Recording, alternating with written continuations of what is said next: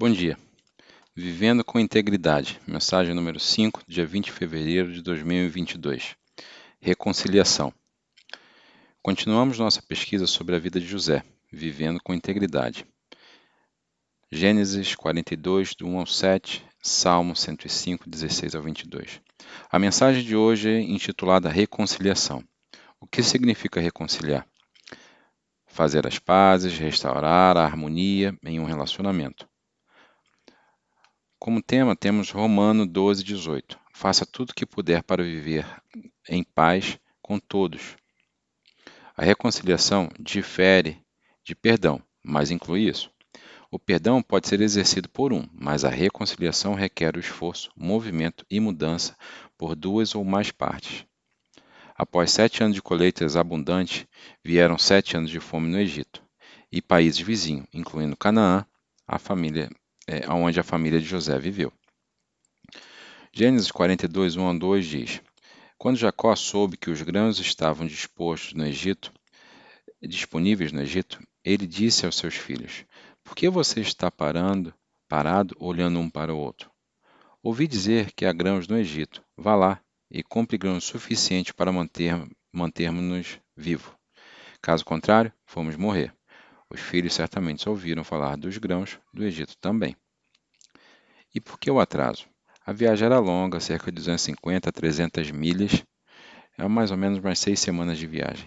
E perigosas, poderiam ser presos, escravizados, como é, eles fizeram com seus irmãos, com seu irmão, nesse caso José. Consciência do passado. As consciências do passado também podem despertar emoções dolorosas que aconteceram no passado. E evitamos muitas dessas lembranças, ou qualquer dessas lembranças. versículo 3 ao 7 diz: Então os dez irmãos mais velhos de José foram ao Egito comprar grãos. Por que dez? Pode ter sido uma regra de distribuição de alimentos per capita. Mas Jacó não deixaria o irmão mais novo de José, Benjamim, ir com eles, por medo de que algum dano pudesse vir a ele. Lembre que ele era o filho da sua esposa favorita, Raquel. Jacó, ainda mostrando parcialidade, pode ter suspeitado de seus outros filhos. Assim, os filhos de Jacó chegaram ao Egito junto com os outros para comprar comida, pois a fome também estava em Canaã. Desde que José foi governador, em hebreu falamos que isso é shalit, geralmente significa governante, de todo o Egito, e encarregado por vender os grãos para todas as pessoas. Foi para ele que seus irmãos vieram. Quando chegaram, curvaram-se diante dele, como um rosto no chão. Como no sonho, José, é, agora com 39 anos, reconheceu seus irmãos instantaneamente. Mas ele fingiu ser um estranho e falou duramente com eles. De onde vocês são? Ele exigiu. Da terra de Canaã, responderam. Viemos comprar comida. Imagine que José deve ter sentido quando reconheceu seus irmãos pela primeira vez. Sua aparência deveria despertado uma enxurrada de memórias dolorosas e emoções agonizantes de traição, abandono e solidão. Ele deve ter, deve ter sentido a tentação de punir esses irmãos com prisão ou morte. Em vez disso, é, ele reconciliar com esses irmãos que o machucaram, mas antes disso deveria avaliar os, o caráter deles, antes de abraçá-los como irmãos. Deus quer que você seja gracioso, perdoador, mas também sábio e criterioso. O encontro entre José e seus irmãos revelará o essencial da reconciliação. Uma reconciliação requer a acusação da ofensa. Gênesis 42, 8 a 13 diz: Embora José tenha reconhecido seus irmãos, eles não o reconheceram. 20, 20 anos depois, 22 anos depois, a linguagem, a aparência era diferente. Ele se lembrou dos sonhos que tinha sobre muitos anos antes. E ele lhes disse: Vocês são espiões. Você veio para ver o quão vulnerável nossa terra se tornou. Não, meu senhor, exclamaram. Seus servos simplesmente vieram comprar comida. Somos todos irmãos, membros da mesma família. Somos homens honestos do Senhor. Não somos espiões. É, no versículo 12, eles foram acusados novamente de serem espiões para ver a sua resposta. Versículo 13 diz: Senhor, eles disseram, na verdade somos doze. Nós, seus servos, somos todos filhos de um homem que vive na terra de Canaã. Nosso irmão mais novo está lá atrás, lá atrás com nosso pai agora. E um dos nossos irmãos não está mais conosco. Por que José não se identificou?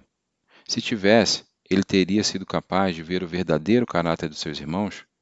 Então ele decidiu testá-los e observar as suas respostas. José acusou seus irmãos de serem espiões, o que certamente os assustou, embora ele soubesse que não era. Porém, ele queria avaliar o seu caráter quando a, foi, a, fez a acusação.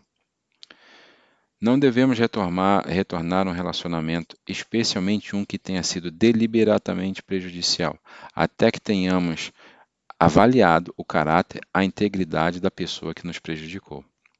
Quando feridos por alguém, com quem estamos em relacionamento, não devemos ignorá-lo ou absorvê-lo. Sem dizer nada, devemos enfrentar a situação. Se temos medo de confrontar, suavemente, respeitosamente, mas firmemente. Porque tememos a rejeição, estamos sendo codependentes. Se tememos o ataque, estamos em uma relação insalubre. Se você está num relacionamento doloroso, você é capaz de enfrentar estas ofensas? Como segundo ponto da mensagem, é, a reconciliação requer avaliação da veracidade. A reconciliação está reconstruindo uma relação, requer honestidade de ambas as partes. O versículo 14, 16 diz: Mas José insistiu: Como eu disse, vocês são os espiões.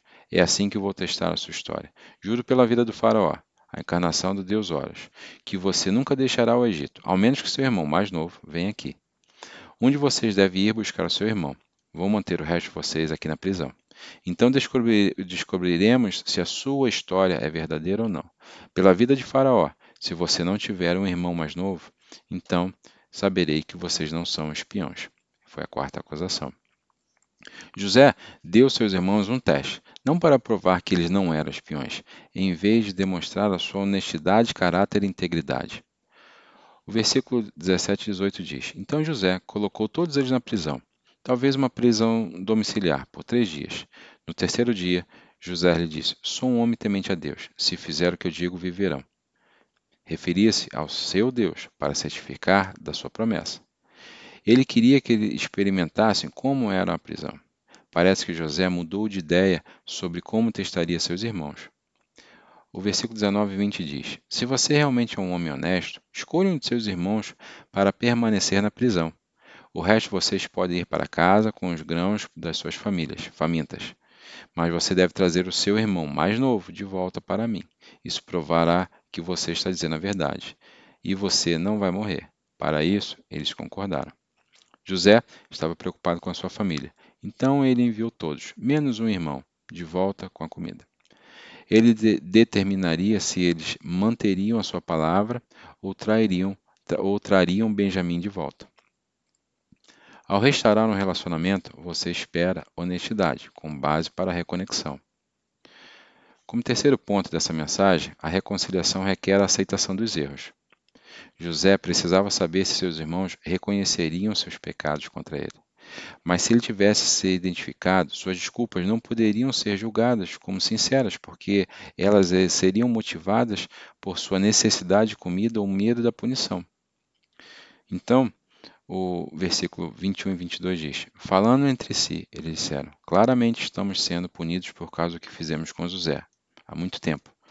Vimos, na, vimos sua angústia quando ele implorou por sua vida, mas não quisemos ouvir. E por isso que estamos neste problema. Eu não disse para não pecar contra o garoto? Rubem perguntou. Mas você não quis ouvir, e agora todos que, é, temos que responder pelo seu sangue. Assumiu o José como morto. Os irmãos se sentiam, sentiram condenados por a sua crueldade. Eles acreditavam que estavam sendo julgados por Deus através do governador egípcio pelo seu cruel tratamento de seu irmão.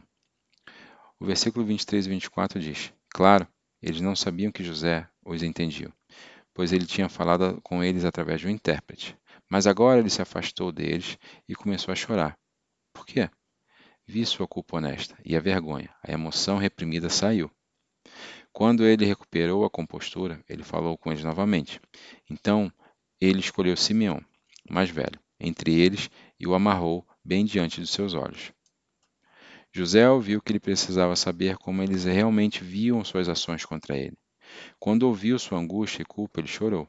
Um alívio experimentado, experimentado de um passado doloroso.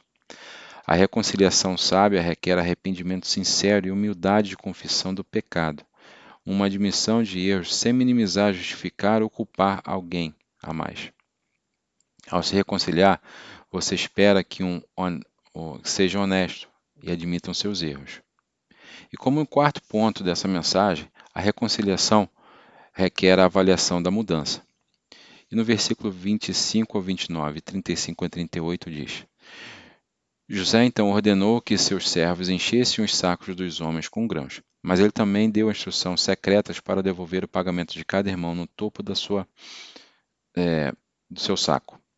Ele também é, deu suprimentos para sua viagem de volta a casa.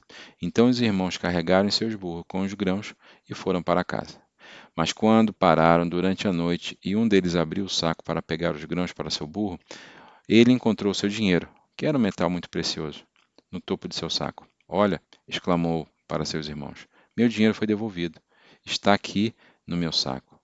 Então seus corações afundaram, tremendo, e lhe disseram um ao outro: o que Deus fez conosco. Eles não suspeitavam de José. Eles pensaram que Deus a estava causando punição pelos egípcios.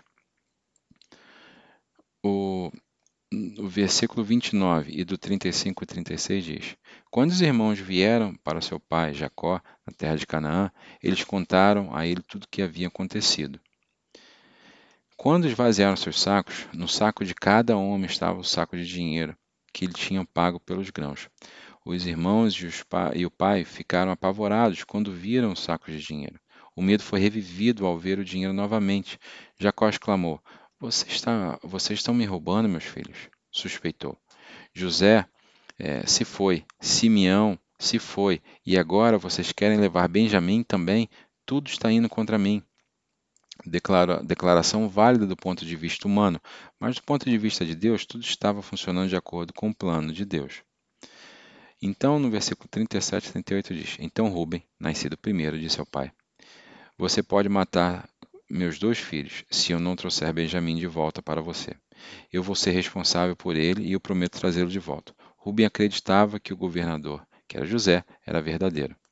Mas Jacó respondeu: Meu filho não vai com vocês. Seu irmão José está morto. Ele é tudo que me resta. Se algo acontecer com ele em sua jornada, você me enviaria este homem de luto? De cabelos brancos para o túmulo dele? Rubem, preocupado com Simeão, Jacó sobre Benjamim. José queria ver esses homens que o venderam como escravo abandonariam o outro irmão quando voltassem para casa, ou voltassem para o Egito e enfrentariam, enfrent, e enfrentasse a prisão. A reconciliação requer mudança de todas as partes, leva tempo para observar se a transformação realmente ocorreu e permanecerá em circunstâncias estressantes. Quando alguém tenta apressar o seu perdão, pressionar você a voltar do jeito que as coisas eram, isso é controle ou manipulação, não é, contra, é, con, con, é condição verdadeira e mudança. Quando resgatamos as pessoas das consequências de suas decisões ou ações muito rapidamente, isso impede a correção de Deus nas suas vidas. Chamamos de amor e codependência. E eu pergunto a vocês: você está, você está disposto a retardar o seu processo de reconciliação para confirmar a sua mudança? Então eu deixo vocês hoje com o versículo tema, que é Mateus 5, 23 a 24. Então, se você está se apresentando em sacrifício no altar, no templo, e de repente se lembra de alguém que tem algo contra você, deixe o seu sacrifício lá no altar.